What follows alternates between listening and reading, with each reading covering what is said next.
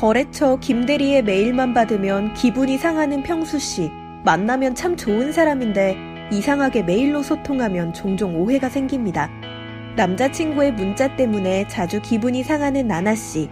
문자를 주고받다가 오해가 생겨서 싸우는 일이 잦습니다. 소통과 불통 사이, 호감과 비호감 사이, 업무뿐 아니라 개인 생활에서도 글쓰기는 큰 비중을 차지하는데요. 멘탈리즘 글쓰기를 고안한 심리 전문가 다이고는 저서 끌리는 문장은 따로 있다 해서 사회생활, 개인생활에서 유용하게 써먹을 수 있는 글쓰기 기술을 소개합니다. 첫 번째 기술. 첫머리 긍정적으로 쓰기.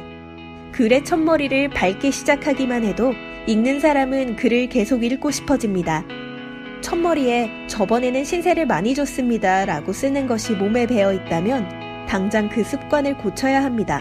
첫머리는 글의 첫인상을 결정하기 때문이죠.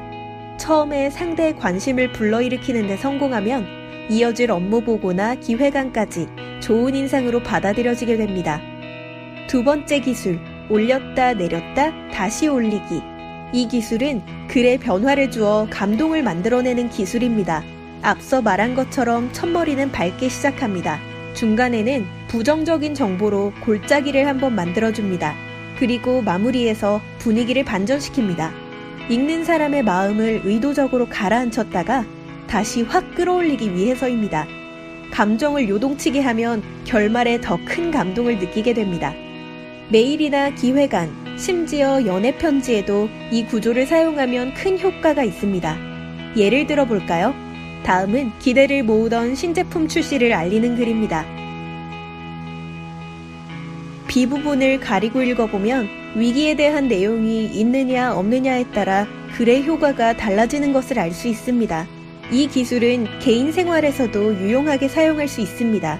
회사에 일이 생겨서 주말 데이트를 취소해야 하는 상황. 애인에게 어떻게 메시지를 보내야 할까요? 이번 주말에도 회사 나가야 해서 못 만날 것 같아. 회사 일이라 어쩔 수가 없네. 나도 힘들다. 이런 메시지를 받으면 만날 수 없는 사정임을 충분히 이해하면서도 왠지 기분이 상하는 것은 어쩔 수 없죠.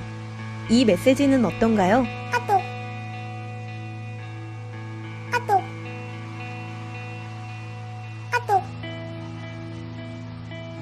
중간에 안 좋은 상황을 전하고 해결책을 제시하는 두 번째 기술을 적용하여 메시지를 쓰면 오해를 방지할 수 있고 상대의 감정도 누그러뜨릴 수 있죠.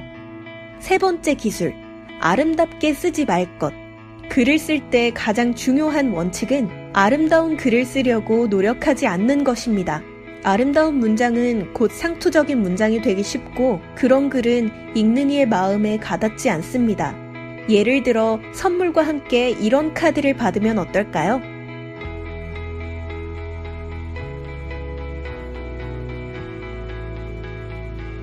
계절 인사로 시작되는 모범적인 내용이지만 받은 사람의 기억에 남을까요? 매끄러운 계절 인사보다는 예전에 상대와 했던 이야기나 상대가 관심을 보인 사건의 진행 상황처럼 서로를 이어주는 내용을 적는 것이 좋습니다. 깔끔하고 빈틈없는 문장은 잘 읽히지 않습니다. 문법적인 오류가 있어도 표현이 유치하더라도 내 생각, 내 이야기를 담은 글을 쓰세요. 글은 그저 읽히기 위해서가 아니라 읽은 사람의 마음을 움직이기 위해 쓰는 것입니다. 이메일, 기획안, 보도자료, 하다못해 카톡 한 줄까지 고민하는 늘 글쓰기가 고민인 사람을 위한 책. 끌리는 문장은 따로 있다의 일부입니다. 이 책의 저자인 심리 전문가 다이고는 대부분의 사람이 글을 쓸 때 하는 실수를 진단하고 상대의 마음을 움직이는 글쓰기 팁을 전하는데요.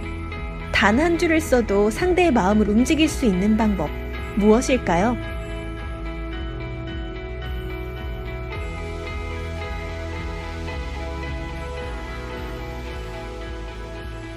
이 컨텐츠를 재미있게 보셨다면 구독과 좋아요를 눌러주세요.